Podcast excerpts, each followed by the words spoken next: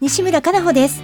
ここからのお時間は妊活ラジオ先端医療の気になるあれこれをお届けします。最近妊活という言葉をよく耳にしませんか？妊娠の妊活動の活。一言で言えば文字通り妊娠するための活動という意味があります。まさに妊活中のあなたに届けていく20分間です。この番組ではゲストをお迎えしテーマに沿って不妊治療の最先端技術をご紹介していきます。お話を進めていただくのはスペイン発の不妊治療を専門とした遺伝子検査会社アイジェノミクスジャパンの技術責任者トシさんです。トシさんよろしくお願いいたします。よろしくお願いいたします。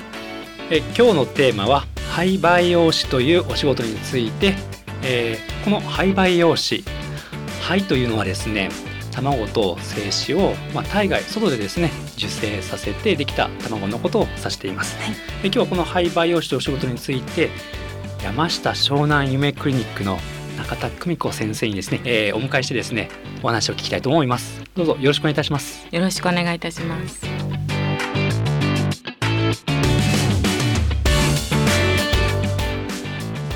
この番組は不妊治療に関わる遺伝子検査の専門家アイジェノミクスジャパンの提供でお送りします。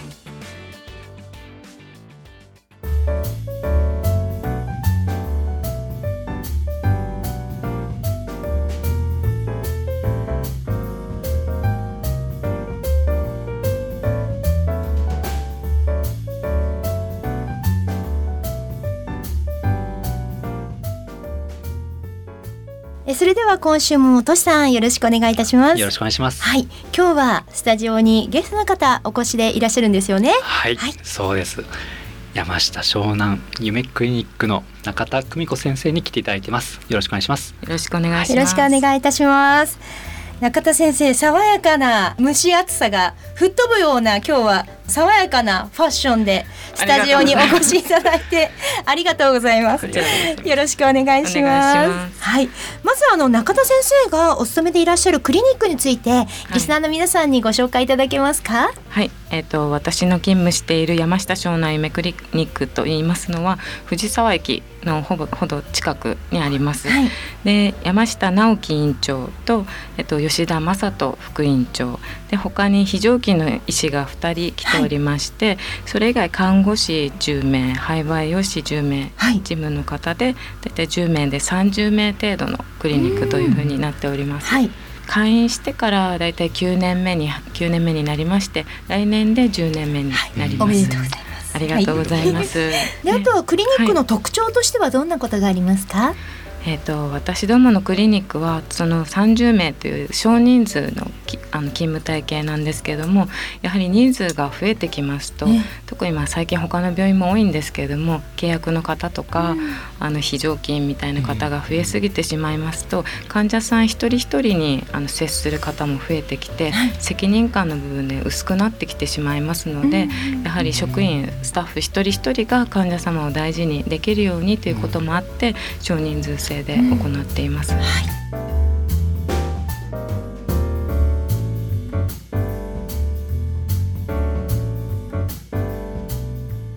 トシさんがオープニングでね、ええ、廃培養士というお仕事の「廃」っていうのはってご紹介いただいたんですけども、はい、改めてこの「廃」というものについてトシさんはどう捉えて今日はお話進めていきますか？やっぱりですね、こう通常体内で卵はまあ受精して育つわけですがこれを外で培養するっていう、うんまあ、そのことじゃまずすごいことだと思うんですけども、えー、またそれを扱う培養士っていう方たちがいるということも、うん。あのどうやってどのように日々その卵を扱っているのかっていうのをちょっと、こう想像でしかつかないところなので、えー、今日は直接、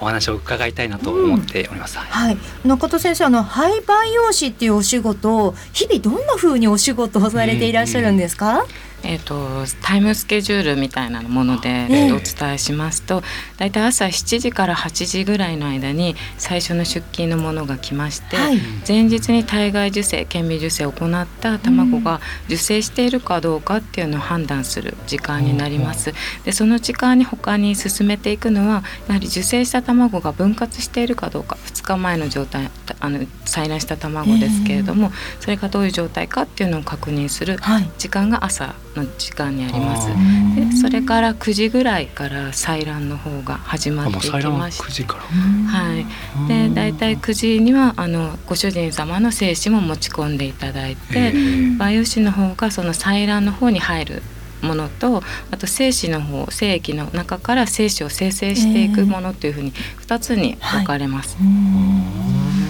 採卵は患者さんもおっしゃった9時からも入られて採卵、はい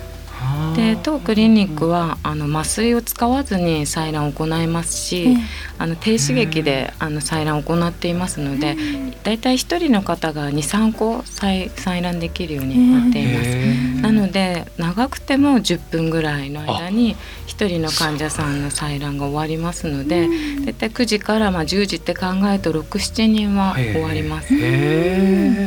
そのように大体10時過ぎぐらい10時半ぐらいには終わってでその採卵できた卵の状態と生成された精子が培養室に集まってきます。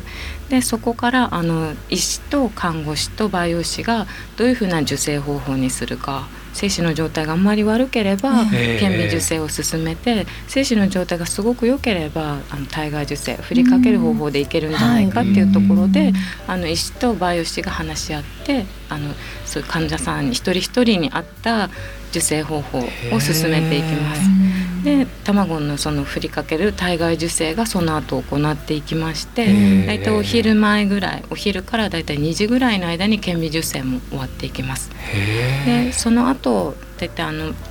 卵が採卵されても前日前々日の卵たちがいますので、はい、それらの卵を今度移植する時間に入ってくるんですが、えー、それがだいたい午後2時ぐらいから3時ぐらいまでの間に分割肺を移植する患者様もしくは凍結された肺盤法を移植する方っていうふうに入ってきます。なのでまあ3時過ぎぐらいには大体のものが終わりましてで3時以降からまた卵の見れなかった卵を確認したり、まあ、受精がどうだったかってわからない卵ですとかそういう卵を確認したり胚盤法になっていたら凍結をしたりですとか次の日の卵を採卵する準備や培養液の準備っていうものをしていきまして。忙しいですね。はい、もう雰囲気がすごいねお伺いしてる僕もちょっとびっくりしました。やっております。えー、で当クリニックの場合には午前中に体外受精振りかける方法で卵に精子を振りかけても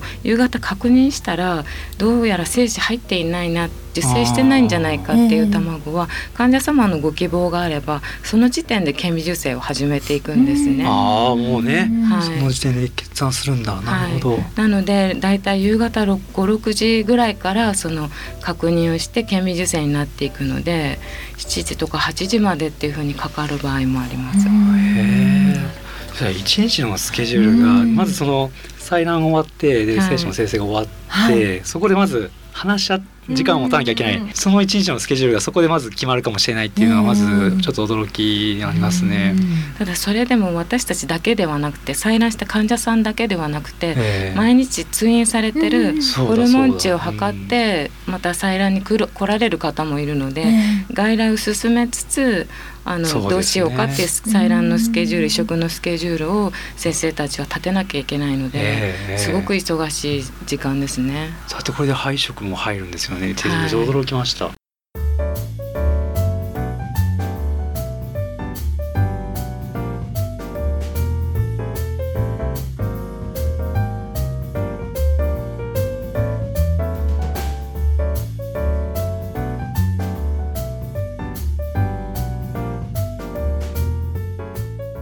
活ラジオ先端医療の気になるあれこれ。今日はスタジオに山下湘南夢クリニックの廃培養士中田久美子先生にお越しいただいております。中田先生この後もよろしくお願いいたします。よろしくお願いいたします。さて先生あの私いろんな方々をこうねこの番組でゲストにお越しいただいてお話してるんですが、はい、廃培養士という職業の方に会うのが、うん人生初なんです。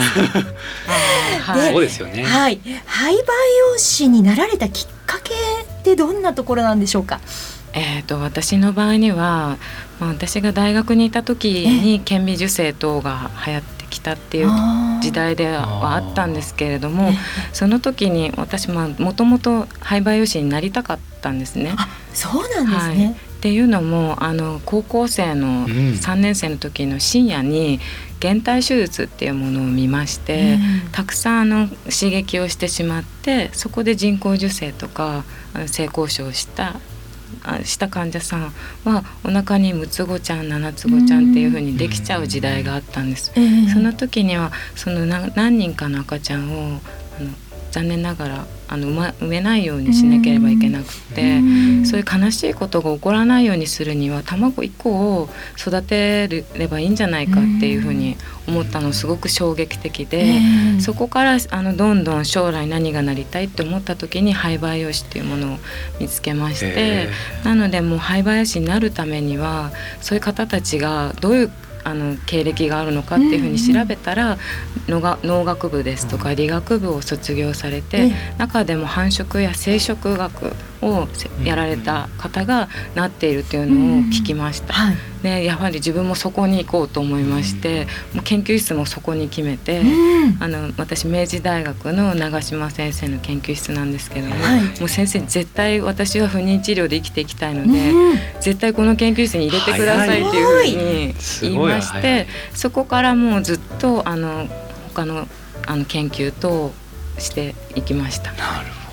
もう夢をすぐ実現するためのストーリー作りが もう定めて早い早い。いや私のはやっぱ学生時代さあ何やろうかなみたいな感じですけれどももう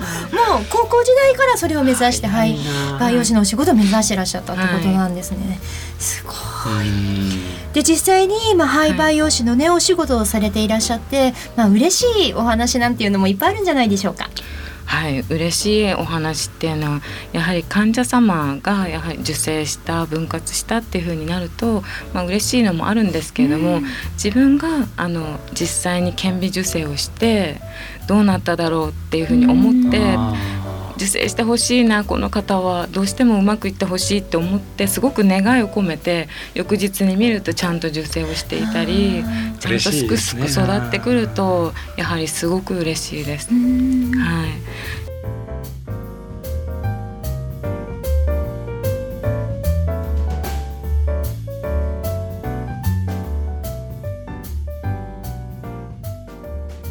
トシさんは廃培養士の中田先生にご質問ありますか？えー、やっぱりですね、こうまあゴールとしては、まあ、妊娠、ね、を目指すわけでしてで、まあ、私たちの ERA 検査、はい、その着床の窓の時期を見る検査ですねを、まあ、この山下湘南クリニックさんの方でもですね使っていただいてまして、その分に関して何かエピソードありましたらぜひ。はい、えっと当時まだ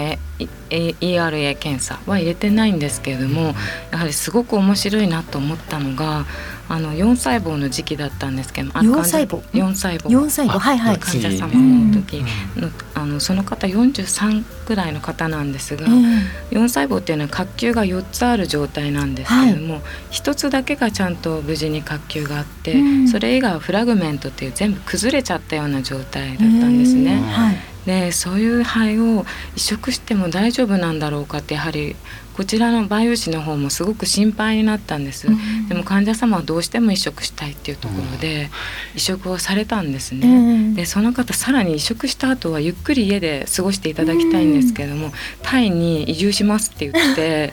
もう全部荷物抱えてそのまま行かれてしまったんです、それであ後からお電話がクリニックにかかってきまして「ありがとうございます。妊娠しました」っていうふうなあのお電話だったんです。はいわからないわからないです。なのでもう私たちそういう卵運命のたまちゃんっていうふうに呼ぶんですけれどもやはりその、はい、卵もそうなんですがいいか悪いかっていうよりもまず移植してみなければわからないっていうことと、移植した時の子宮の内膜の状態と、卵ちゃんがぴったり合えば妊娠する可能性っていうのはすごく高くなってくるので、そういう方にはやはり ERA 検査を、まあ、今どうかなって考えてる方には何度やってもダメっていう人にはちょっとやってもらえたらいい結果につながるんじゃないかなと思ったりします。はい、ありがとうございます。あのまあエラー検査の話も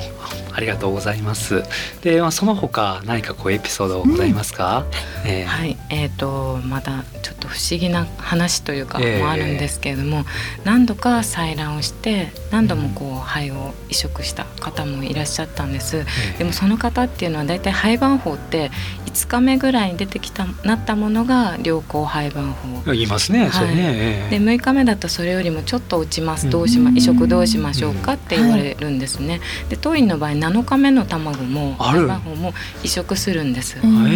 それしかできない方もいらっしゃるからです。あそうなんですね。はい。でもずっと何度も来られて7日目のばっかりだったりされた方もいたんですね。でやはり卵凍結して誘拐をして体の状態を整えて移植するっていう時に、うちはうちのクリニックは溶かした状態とかも卵を全部写真でお見せするんですね患者様。に。そしてその患者様がその卵の写真を見てなんでこんなゴミみたいに移植するの？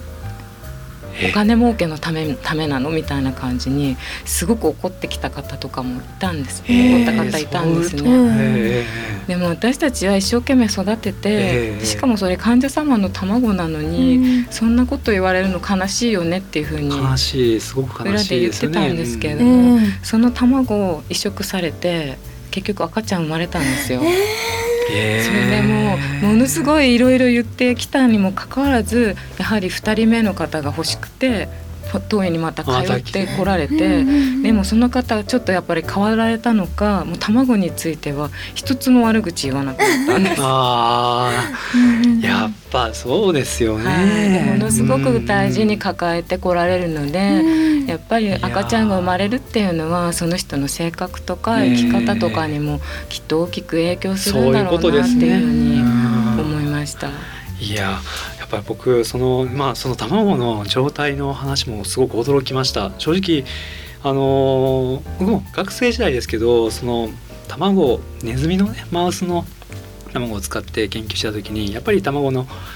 いい卵とかいうねイメージはやっぱあるわけででもなかなか形がそういった普通とは違ってても、うん赤ちゃん生まれるんだっていうね、うそういうまあ可能性はゼロじゃないっていうこと、はい、もうありがとうございます。とんでもないです。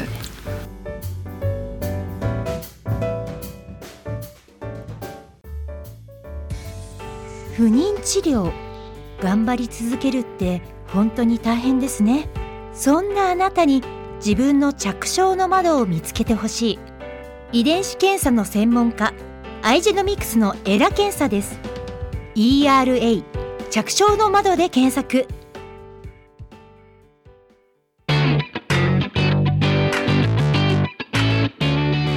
えー、来週もですね山下湘南夢クリニックの中田久美子先生をゲストに迎えてですね最新技術について、うん、あのお聞きしたいと思います。最新技術いろいろあるんですか、はい、中田先生？あります。ありますね、はい、ぜひ聞かせてください。はい。来週よろしくお願いいたします。よろしくお願いしますこの番組は毎週金曜日夜10時から再放送をお届けしています。またポッドキャストによる配信も行っています。FM 西東京のポッドキャストページからお聞きください。それでは来週同じ時間にお会いいたしましょう。